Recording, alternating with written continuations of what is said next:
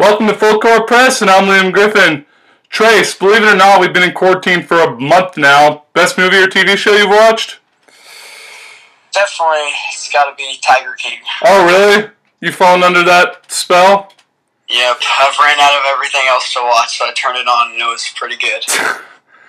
Alright, so I've been watching a lot of movies, I'll be honest with you. So I watched Talladega Nights and Wayne's World this past week. Talladega Nights was uh, interesting, but funny, as was Wayne's World. Alright, folks, joining the show today is former Little League World Series standout Tres Organ.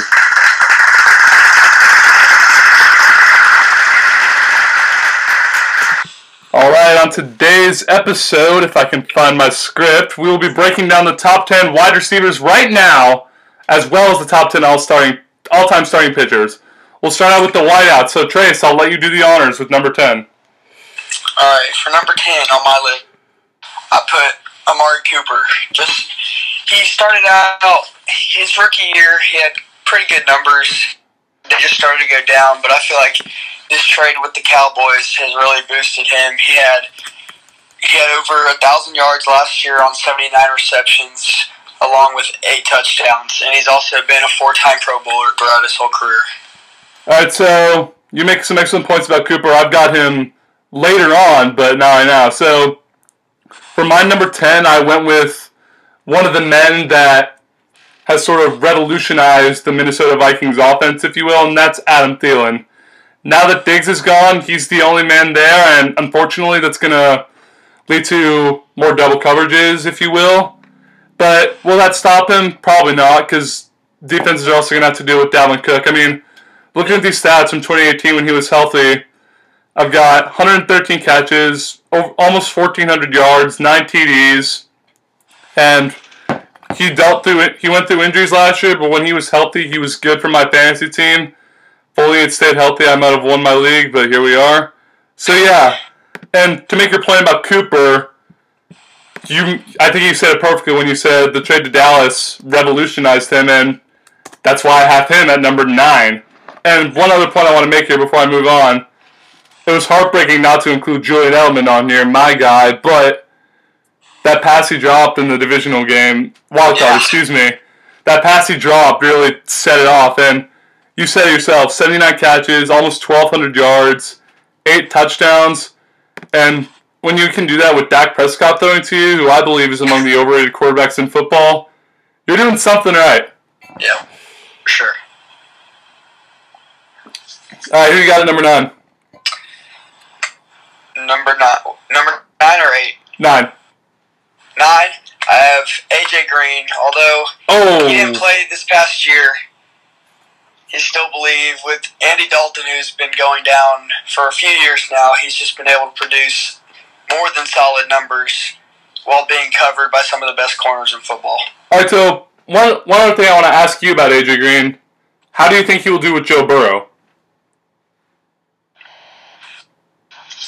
Honestly, I think he will be fine with any quarterback. It just I think it just depends on how the quarterback will be able to get him the ball and how like consistently he'll be able to get open and get the ball. Because I asked this because you were critical of Andy Dalton, whom I don't believe is a terrible quarterback. In all honesty, I just don't believe that he is only three or four years removed from a playoff run. So I don't think that he deserves all the blame there in Cincinnati. It's more the offensive line and coaching, but you're right. He's he's one heck of a wide receiver, and I don't I actually don't have him on there in part because we've seen his numbers regress recently. But I believe that he could and will have a what's the word revelation with Joe Burrow. All right, who you got at number eight? Eight. I put Larry Fitzgerald. All right, all right. He's a very he's as he's getting older, he's still been able to just produce very solid numbers. And I think that him getting Kyler, the Cardinals getting Kyler Murray last year in the draft helped him.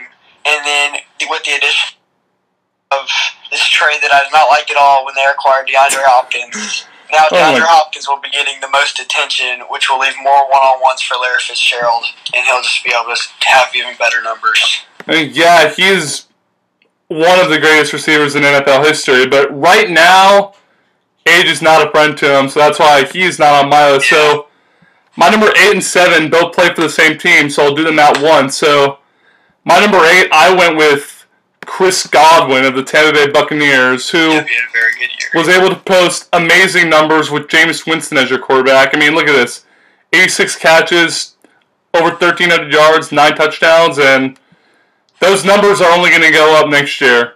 Because now, who's throwing to him? Tom Brady. The GOAT is now throwing to Chris Godwin, so he has all the chances of moving up higher on my list, but as for right now, he's number 8. Last year, he broke onto the scene and killed my and killed my fantasy team once or twice. So he'll be high on my draft list this year. I'll tell you that. And then my number seven, obviously, is Mike Evans of the Tampa Bay Buccaneers. The reason I put Evans over Godwin, Evans has been around longer. That's just the truth of the matter. He now has produced six thousand yard seasons in his first six seasons in the league. He's one of the most consistent there is, and who's to say he won't get a little more consistent now? He's got Brady thrown to him. And to make it to add to that, Jameis Winston, I want to say, threw over 30 interceptions last year, correct? Right. When you can- 30-30. Yeah, when you can, when Evans and Godwin can produce that kind of numbers, when so many balls are landing in the hands of the Minkah Fitzpatricks and the Stephon Gilmores of the NFL, they're doing something right. Let me Yeah. tell you. All right, number seven. Who you got? Number seven, I put Keenan Allen. Okay. Just he's he's widely regarded as probably one of the best slot receivers in the game, just because of his ability with the ball in his hands to make people miss and just gain so many extra yards. But the thing is, he gets hurt all the time. He does. He does not have a very good injury reputation, but he's whenever he's able to stay healthy. Which he was he was on the field a lot of the time this season. He was he put up good numbers. I mean, yeah, he burned the Patriots in a divisional game a few years back. Right. We, we still don't. We still crushed them, but boy, did he make it at least a little bit interesting. All right, number six. We got the same six in our top six. Let's see. We've had some different answers here. Yeah. Number six, I have Davante Adams. Cheers. Just you know, he put up very solid numbers this year. Even though with he put up a thousand yards, five touchdowns on around eighty receptions, but he only played twelve games, so it varies the numbers.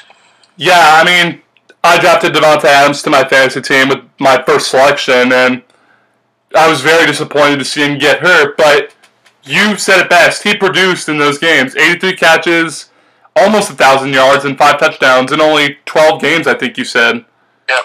So, for that reason, he is my number six. And it certainly helps to have Aaron Rodgers throwing to you. That is never going to be a lie. But still, when you can produce those kinds of numbers when being hurt for a quarter of the season, you're doing something right. Uh, and my number five is uh, a receiver I've grown to hate because he just always, always, always burns my team, and he just runs all over them, and that's Tyreek Hill.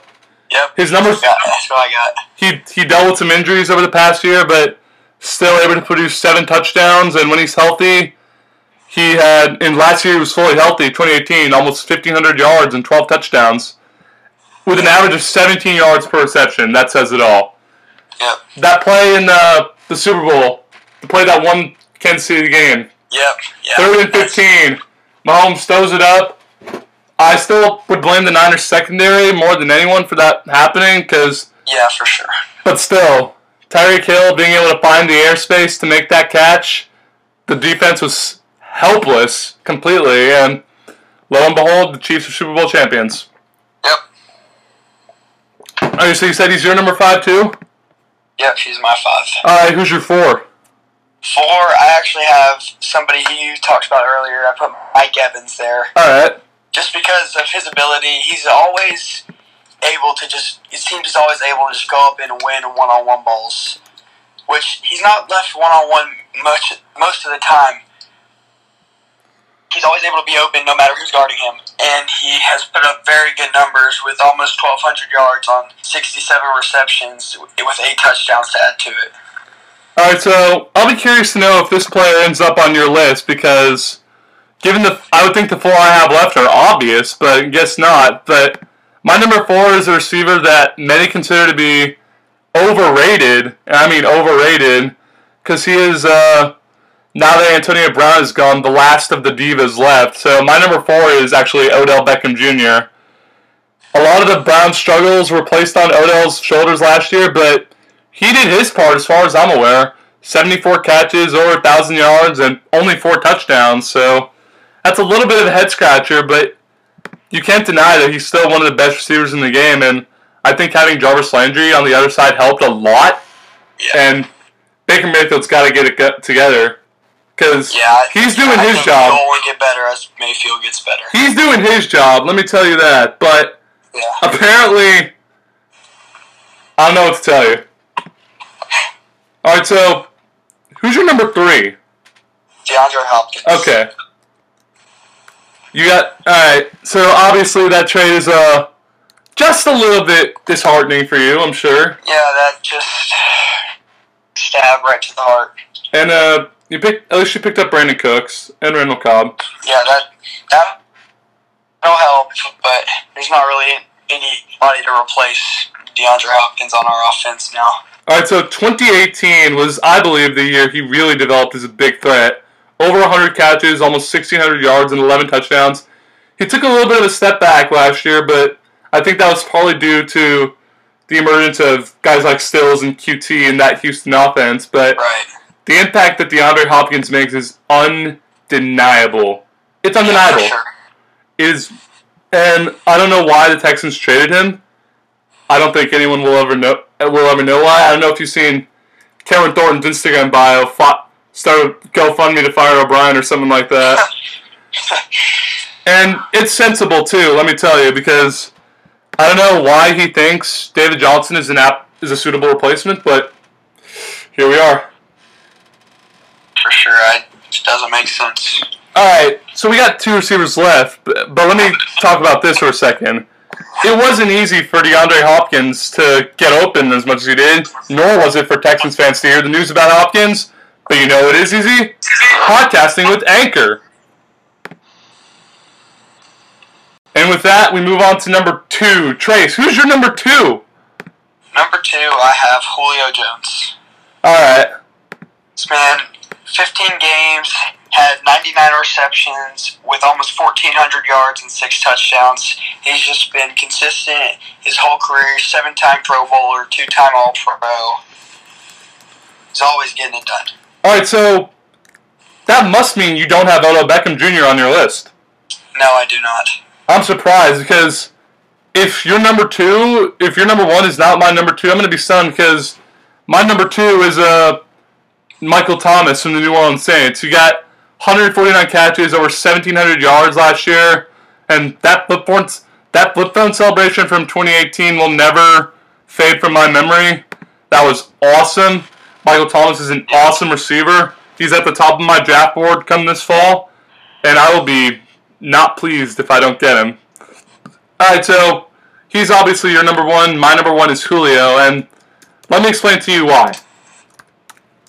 I play Madden frequently, yeah, and one of my buddies' go to teams is the Atlanta Falcons, and literally half of the plays he runs, he just lobs it up to Julio, Yeah. and a solid 90% of the time, he makes the catch. Regardless of if I put Gilmore or Fitzpatrick or whomever it may be that's on him, I press B and I hold Y to intercept it, but he still makes the catch. And that's why he's my number one. I, I know it's a video game. I know, but Julio has been at it for longer than Michael Thomas has, and that's why I have him at number one for now. However, if Michael Thomas produces those numbers again next year, he's going up to number one. And that's just it. Alright, so obviously you got uh, Michael Thomas number one. Yep, he's put him. But Julio, your Julio Jones point is very valid. He has been at it longer. He's been putting up the numbers his whole career. So I just need to wait and see what Michael Thomas does if he continues to put up the same numbers. Uh, and I still find it stunning you don't have Odell on your list. Can you remind me who your number nine was? AJ Green.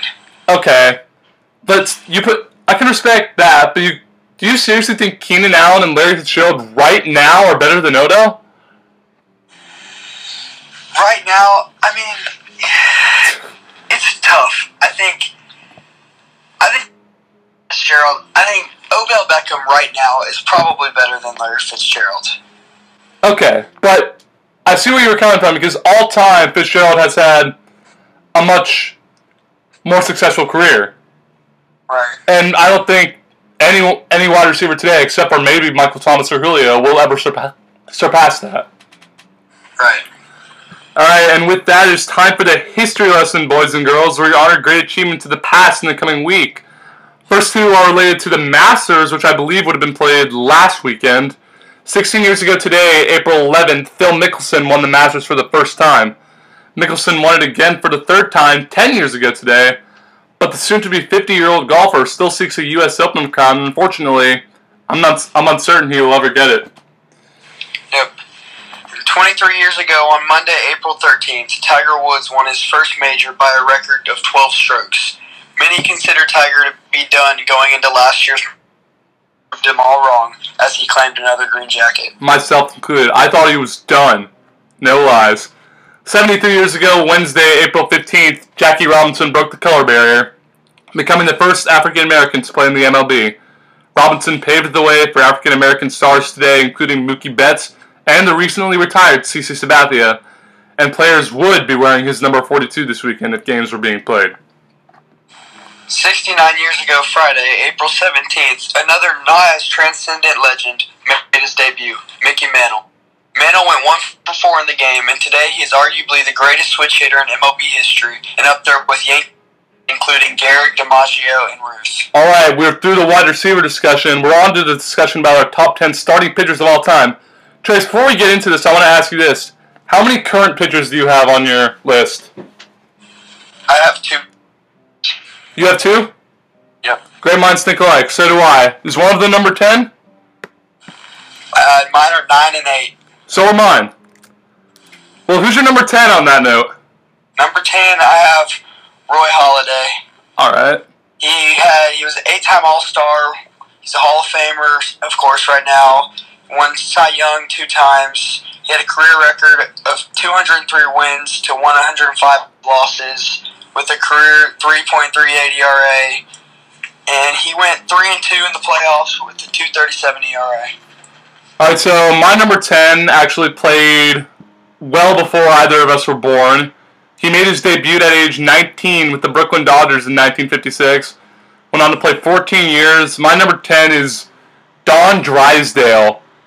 So his win loss ratio may seem a little off. His record was 209 and 166, but he had an ERA of 295, which I believe says it all. He's a Hall of Famer, Cy Young winner, three time World Series champion, nine time All Star. His number's retired by the Los Angeles Dodgers, and when your number is retired by the Dodgers, however much how however much they may be struggling right now, you're doing something right. And one of the great, arguably the greatest pitcher in Dodger history, he's not. I'll elaborate on why later. All right, number nine, the two current pitchers we both have. Which one is it there? I have Clayton Kershaw there. All right. He just his record's 144 to 64. He has he has 58 wins above replacement with the 236 ERA. Although you know he hasn't done as well in the playoffs, he is still one of the best to do it just based on his stats. All right, so I'm uncertain you're gonna like who I have at nine because you may think this guy deserves to be higher out of bias for your home team, but my number nine is Justin Verlander of the current Houston Astros.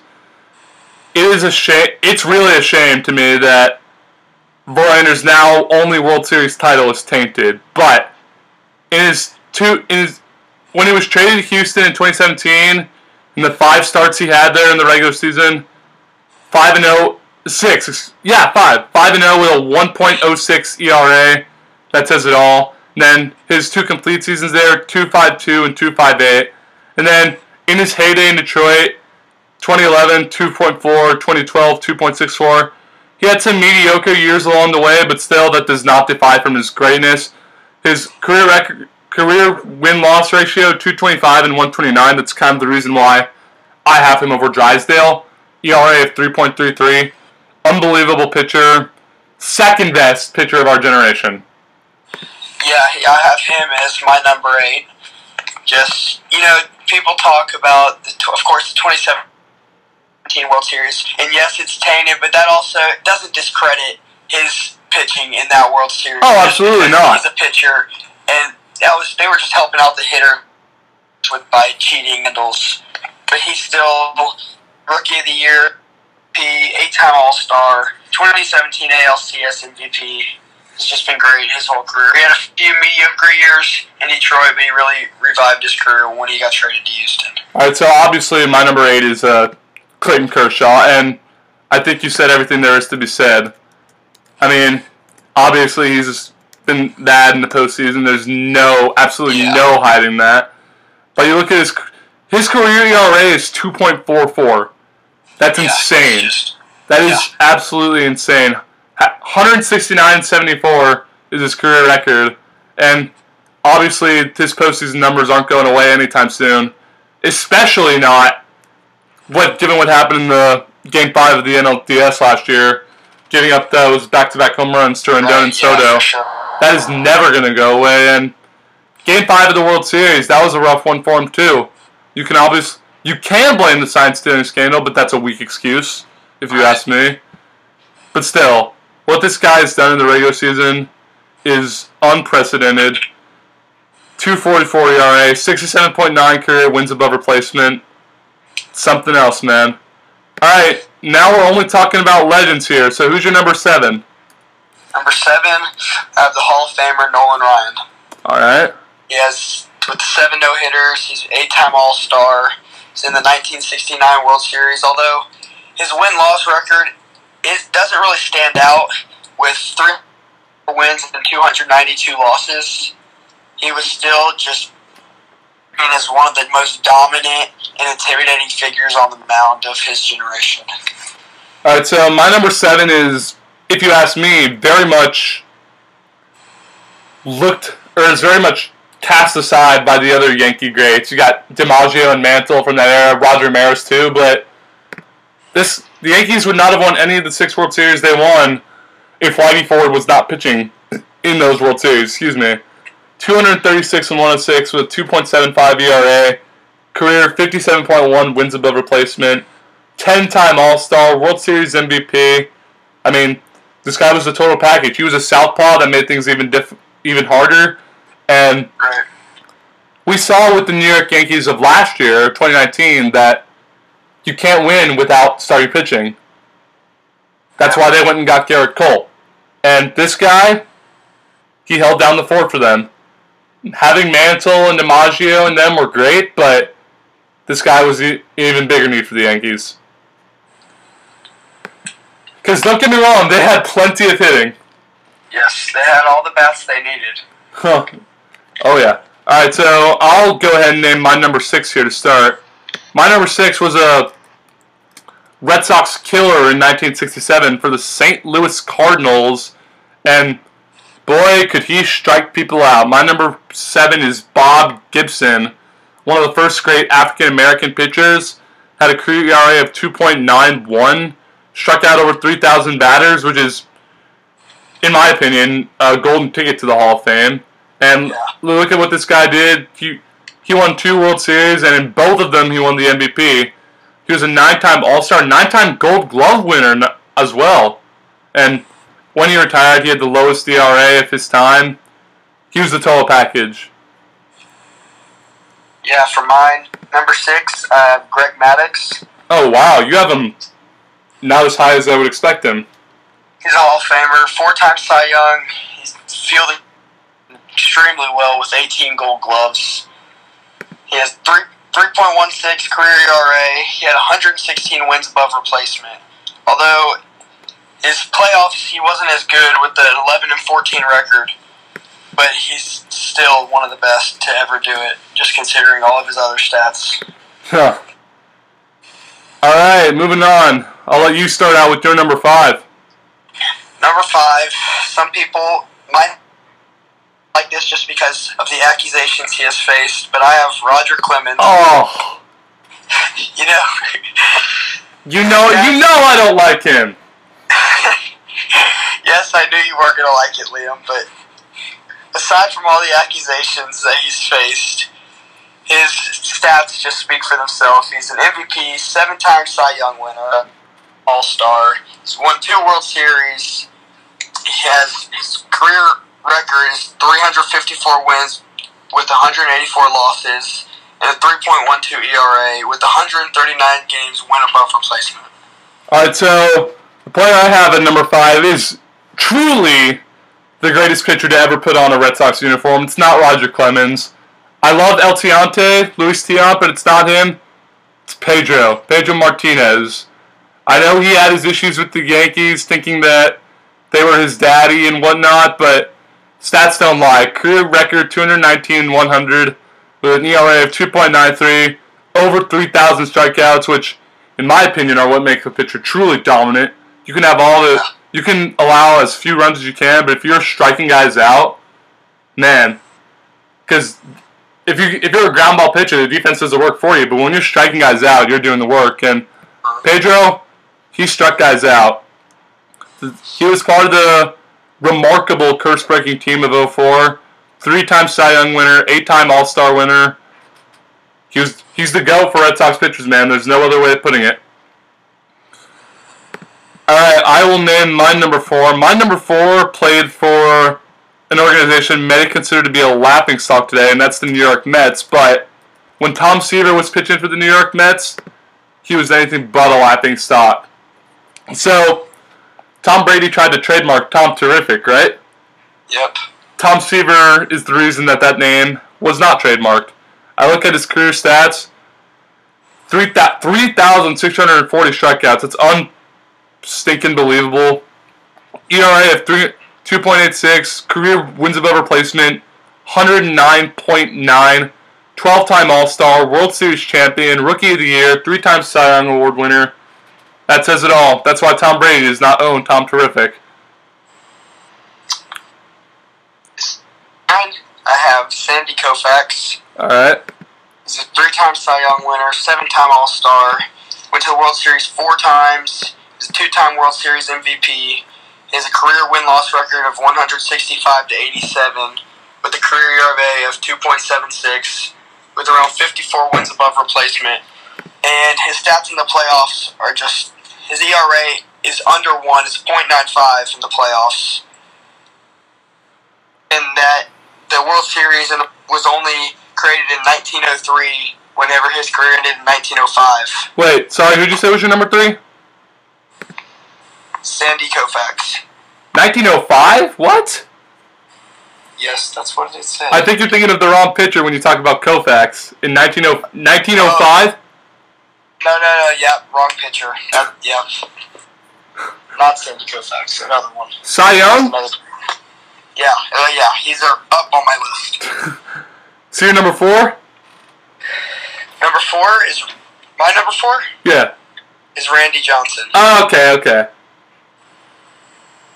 So I actually did not include Randy Johnson. I've been thinking a lot about it, but I don't know why I included didn't include him. But here we are. My number three is uh, the Ryan Express, Nolan Ryan. The ERA is a little high, as is the win loss ratio, but there's one characteristic that says it all 5,714 Yeah.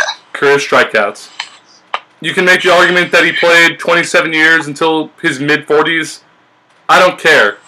In his age 40 Hold on, where's where are you?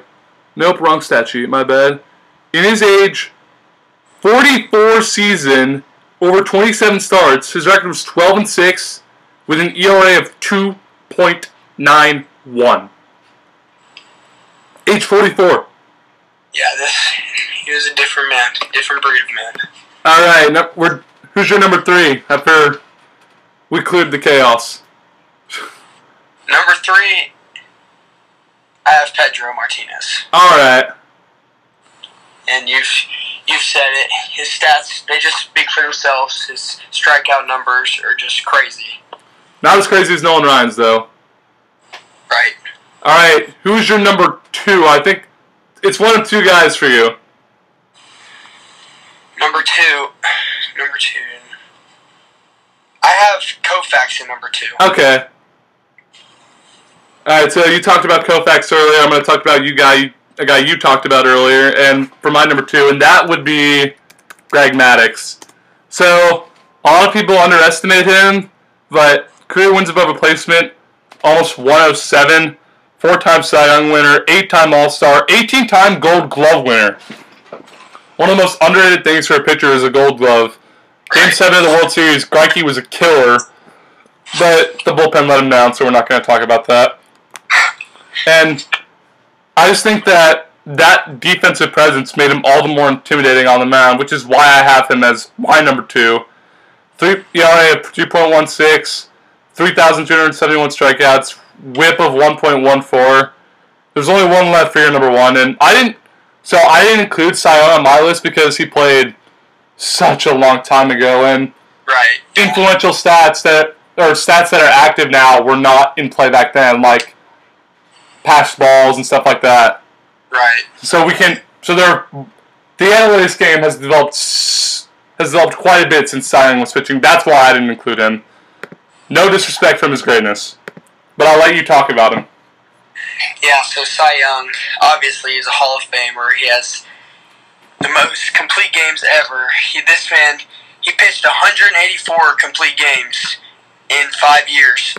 And compared to like some pitchers in the recent years, like Roger Clemens had 118 complete games in his 24 24 year career. So he, Cy Young was throwing a lot, and he's the winningest pitcher ever. Career record of 511 wins and 316 losses with a 2.63 ERA, and he had 131 wins above replacement. You mentioned the complete game. I mean, that's a rare commodity in, or commodity's not the right word, rare occasion in Major League Baseball today. I mean, I Yeah. think, I don't even think there was a, no, there was one. One Red Sox pitcher had a complete game last year. Yeah, I think I just think the game it just has changed so much with all the analytics now, Oh, absolutely. And and the people they know so much more about caring for your arms, and we're so much more cautious now. All right, so my number one before we continue this is Sandy Koufax. I think you said all there is to say about him. Three-time World Series winner, three-time Triple Crown winner for pitching, ERA, strikeouts, wins, I believe. Seven-time All-Star, three-time Cy Young, MVP. That's an award not a lot of pitchers can say they have. Right. And I think the, he was limited in his career. He only played 12 seasons up until he was 30. But one of the things that stands out to me was that he didn't. He refused to pitch a World Series game because it was on Yom Kippur, which I find very gravitating. Yeah, for sure. And to add to your point you were making about the analytics, by the time I, I think by the time guys like Scherzer and Severino and Sale, I think by the time they're done, guys like Drysdale and Ford that I had towards the back of my list will be off because the analytics movement is revolutionizing how pitchers pitch and how they take care of their arms. Right. It's just, and it's going to continue to grow. Technol- as technology continues to expand, so does baseball. Right, yeah, for sure. Yeah, was, there were multiple pitchers from now I was considering about putting on my list, but I just went with the two modern day pitchers. Yeah, right so did I. All right, before we call it quits, I want to ask you about this. Since we've been talking about baseball, what do you think of the proposed idea of there being no NL and AL, but rather a Cactus League in Arizona and a Grapefruit League in Florida? Uh, you know, I'm not really sure how to feel about that right now. That's it's just because you know me. I don't really want them to just like change how the game has been. Just I just kind of I like the way the game has been with the two divisions and how they do it with the playoffs. I think they should just try to keep everything the same. And maybe you can extend the season. Maybe you take out a few game, a few non-division games here and there. But I think you just stick with what is what you've been doing for your whole your whole existence of the league. I see where you're coming at, but man, let me tell you, I miss baseball, man. I miss watching. I miss watching Devers and Bogaerts hit bombs. So, at this point in time, I think it's safe to say the league is looking at every single possible alternative. And if these reports are true that the virus will peak tomorrow, I think that we will have a season. But if they're false, then we may not get a season. But I think the league is doing anything and everything they can to get games started ASAP. And I think that goes think for They just want to get it going. I think that goes for every league too, because you've got the Stanley Cup playoffs were supposed to start this weekend, and the NBA playoffs are supposed to start next weekend, and obviously that's why they play the games to win championships. And Right. I can't imagine players being too happy with those not being played. If at all possible, I think they're going to get it played ASAP. Yeah, for sure. Because all the players, all the coaches, everybody in all the organizations, for sure, want to be able to fight to win their championship. Absolutely. And this was the Bruins year too. Let me tell you. Yeah, they they were they were rolling. Yeah. All right, that'll do it. Well, folks, that's all for we have today. I want to thank Liam. I'm Tres Organ. I'm Liam Griffin. I'd like to thank Trace for being my guest today, and thank you for tuning in. Be sure to give this podcast a follow on Instagram at Volcro Press Podcast. And if you're interested in being a guest, please DM the podcast or contact me. Be sure to tune in next week for our breakdown of the top 10 small forwards right now and Super Bowls. Please, please, please stay healthy, wash your sands, and stay home unless necessary. And we will see you next week.